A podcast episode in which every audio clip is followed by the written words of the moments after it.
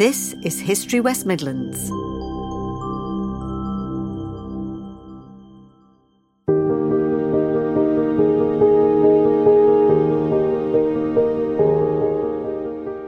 For 1400 years, Worcester, in the English Midlands, has played a unique part in the history of our island and the world beyond.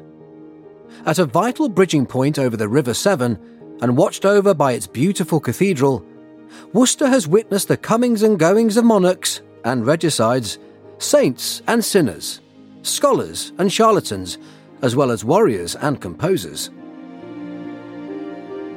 In his fascinating new book, Worcester Moments River, Religion and Royalty, author and historian Andrew Reekes, once a pupil at Worcester's King's School, tells this enthralling story through the prism of 20 episodes in the vibrant life of the city and its people. In this programme, Andrew explains how the dissolution of the monasteries at the hands of Henry VIII and Thomas Cromwell had a profound impact on the religious life of the city and the welfare of its residents, and led directly to the foundation of the King's School. He talks to the publisher of History West Midlands, Mike Gibbs. Andrew, why did you choose the title Worcester Moments River, Religion and Royalty for your new book on the history of this fascinating city?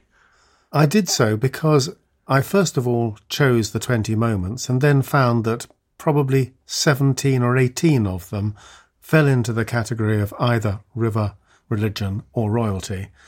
And I realised that actually those were the common threads running through the stories I was telling. The river, because Worcester was a bridging point and a defensive point, and a route through from Wales to London. Religion, because the cathedral was the centre of one of the most important and rich dioceses in England. And royalty, because, quite extraordinarily, the city has more royal connections than most places of its size in the country ranging from Ethelfleda and Ethelred right the way on to Princess Victoria and George VI. Andrew, then looking at the religious importance of Worcester, just how economically and spiritually important was the Diocese of Worcester and its cathedral before the dissolution? Well, it was one of the richest and most extensive religious foundations in England, and the benefice was a plum one often being held by Italian favourites of the Pope. One Bishop of Worcester, Pope Clement VII, was the Pope who had to face Martin Luther and the Ottoman Turks. He had been Bishop of Worcester in the 1520s. Worcester's prior in the 1520s and 30s, one prior More, was in fact a very rich country gentleman, and he acted as if he were a prince in his area of the West Midlands, and he was guardian of Princess Mary for some extensive time in the 1520s. She stayed in his lands at Crowle and Grimley with him. He owned something like 27 manors in total, and so this was a very rich priory indeed. And it was economics, I think, as much as anything else, that drove Henry VIII and his agent, Thomas Cromwell, to want to dissolve the monasteries. So Worcester must have been a prime target. Worcester wasn't a prime target at first, and the dissolution of the monasteries wasn't a single act or a single policy. It developed over something like 15 years. Thomas Cromwell, his secretary, the man who in the end would mastermind the dissolution, had first of all been a servant for Cardinal Wolsey and had, in that position, helped dissolve a number of small houses in order to fund Cardinal College, now Christ Church College, Oxford, on Wolsey's behalf. Then, in the early 1530s, Cromwell and the king determined to take over some of the smaller monasteries there was a visitation of these smaller monasteries, and their sexual misbehaviours were used as an excuse to dissolve them. Then, around 1536, there was a rebellion against the break with Rome in the north of England, the Pilgrimage of Grace, led by a number of abbots.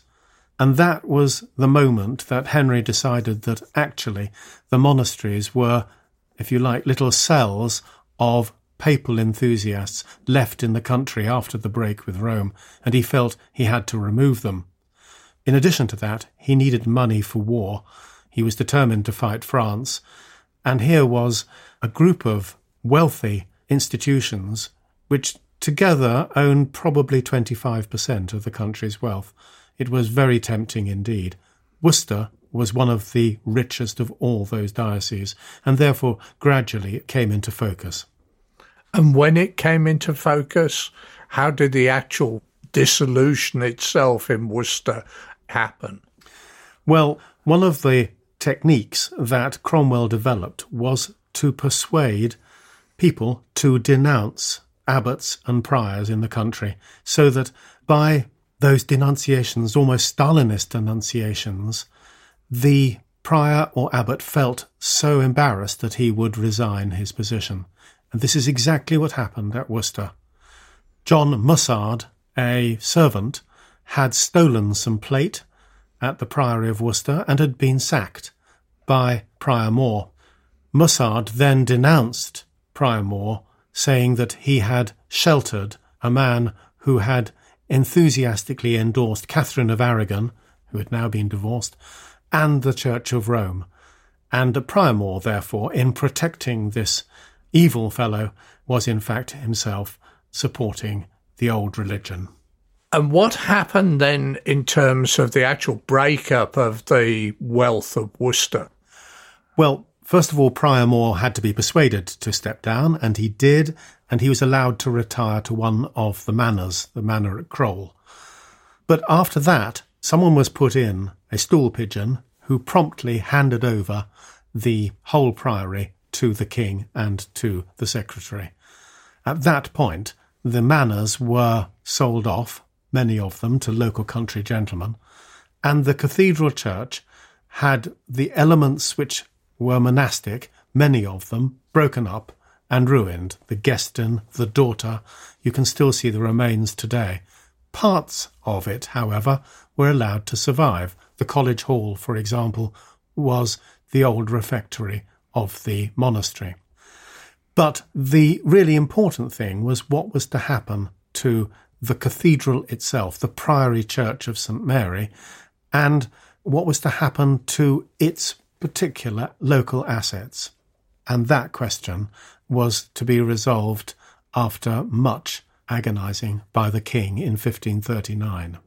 What did he decide?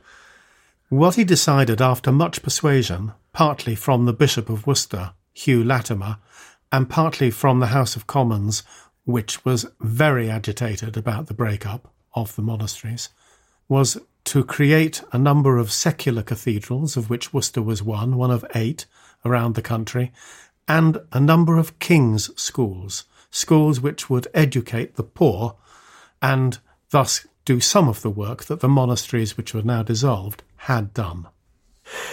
Do we know what the reaction of the local population was? Well, there are no opinion polls to tell us. But what is clear is that the local population took advantage of the opportunities that this dissolution created. For example, in Worcester, there were a number of other religious foundations. For example, the Black Friars and the Grey Friars. And you find that in the middle of the 16th century, those lands, those houses had been taken over by locals, were in fact being used for part of the cloth industry for which Worcester was famous at the time. And in addition to that, the locals took advantage of the new King School, and it became very rapidly a very successful institution with, by the end of the century, over 150 pupils.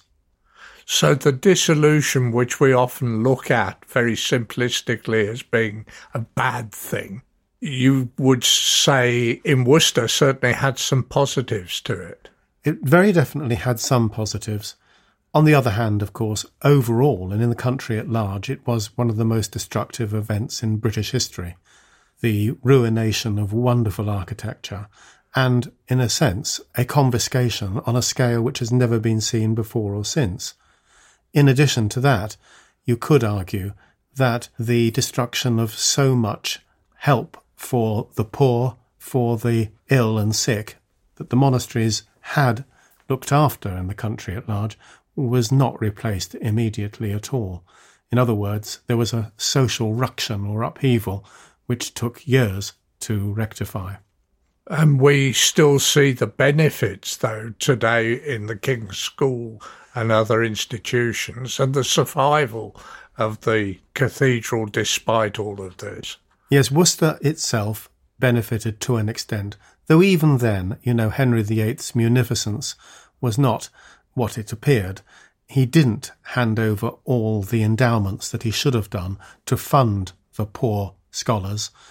There were supposed to be 40 free places, in fact, enough to fund about six or seven was handed over in the end. So what he gave with one hand, he took back with another. And so, thus, yes, the institution of the King's School was a great thing, and the foundation of a secular cathedral was a great thing, but the church was much impoverished still. And in the subsequent history of Worcester, how would you mark this moment? Well, it is important because not only is it the destruction of the cathedral priory and its social welfare arm, but it's also the destruction of the other religious houses as well. So it was a damaging event. But the cathedral sailed serenely on as a secular institution in the sense that it had priests now, not monks, conducting its services, and it retained its importance as the most important diocese in the West Midlands. It had within its diocese, for example, Birmingham, and running right the way down to Wales and running right the way in the other direction beyond Coventry. It was a very substantial institution. The cathedral was allowed to survive and survives still and has become one of the great iconic landmarks in English history. Cricket lovers today look from New Road at the cathedral rising up on the other side of the Severn as one of the most spectacular images in world cricket. And I think we can say, if we look at the front cover of your book, we see that wonderful cathedral beautifully presented in the late evening light. Andrew, thank you very much indeed. You can find further fascinating podcasts with Andrew Reekes about the strategic importance of Worcester at the time of the English Civil War and the city's notorious part in the UK's electoral history on our website www.historywm.com. Andrew's book, Worcester Moments River, Religion and Royalty, is available to order now from the History West Midlands website or on Amazon.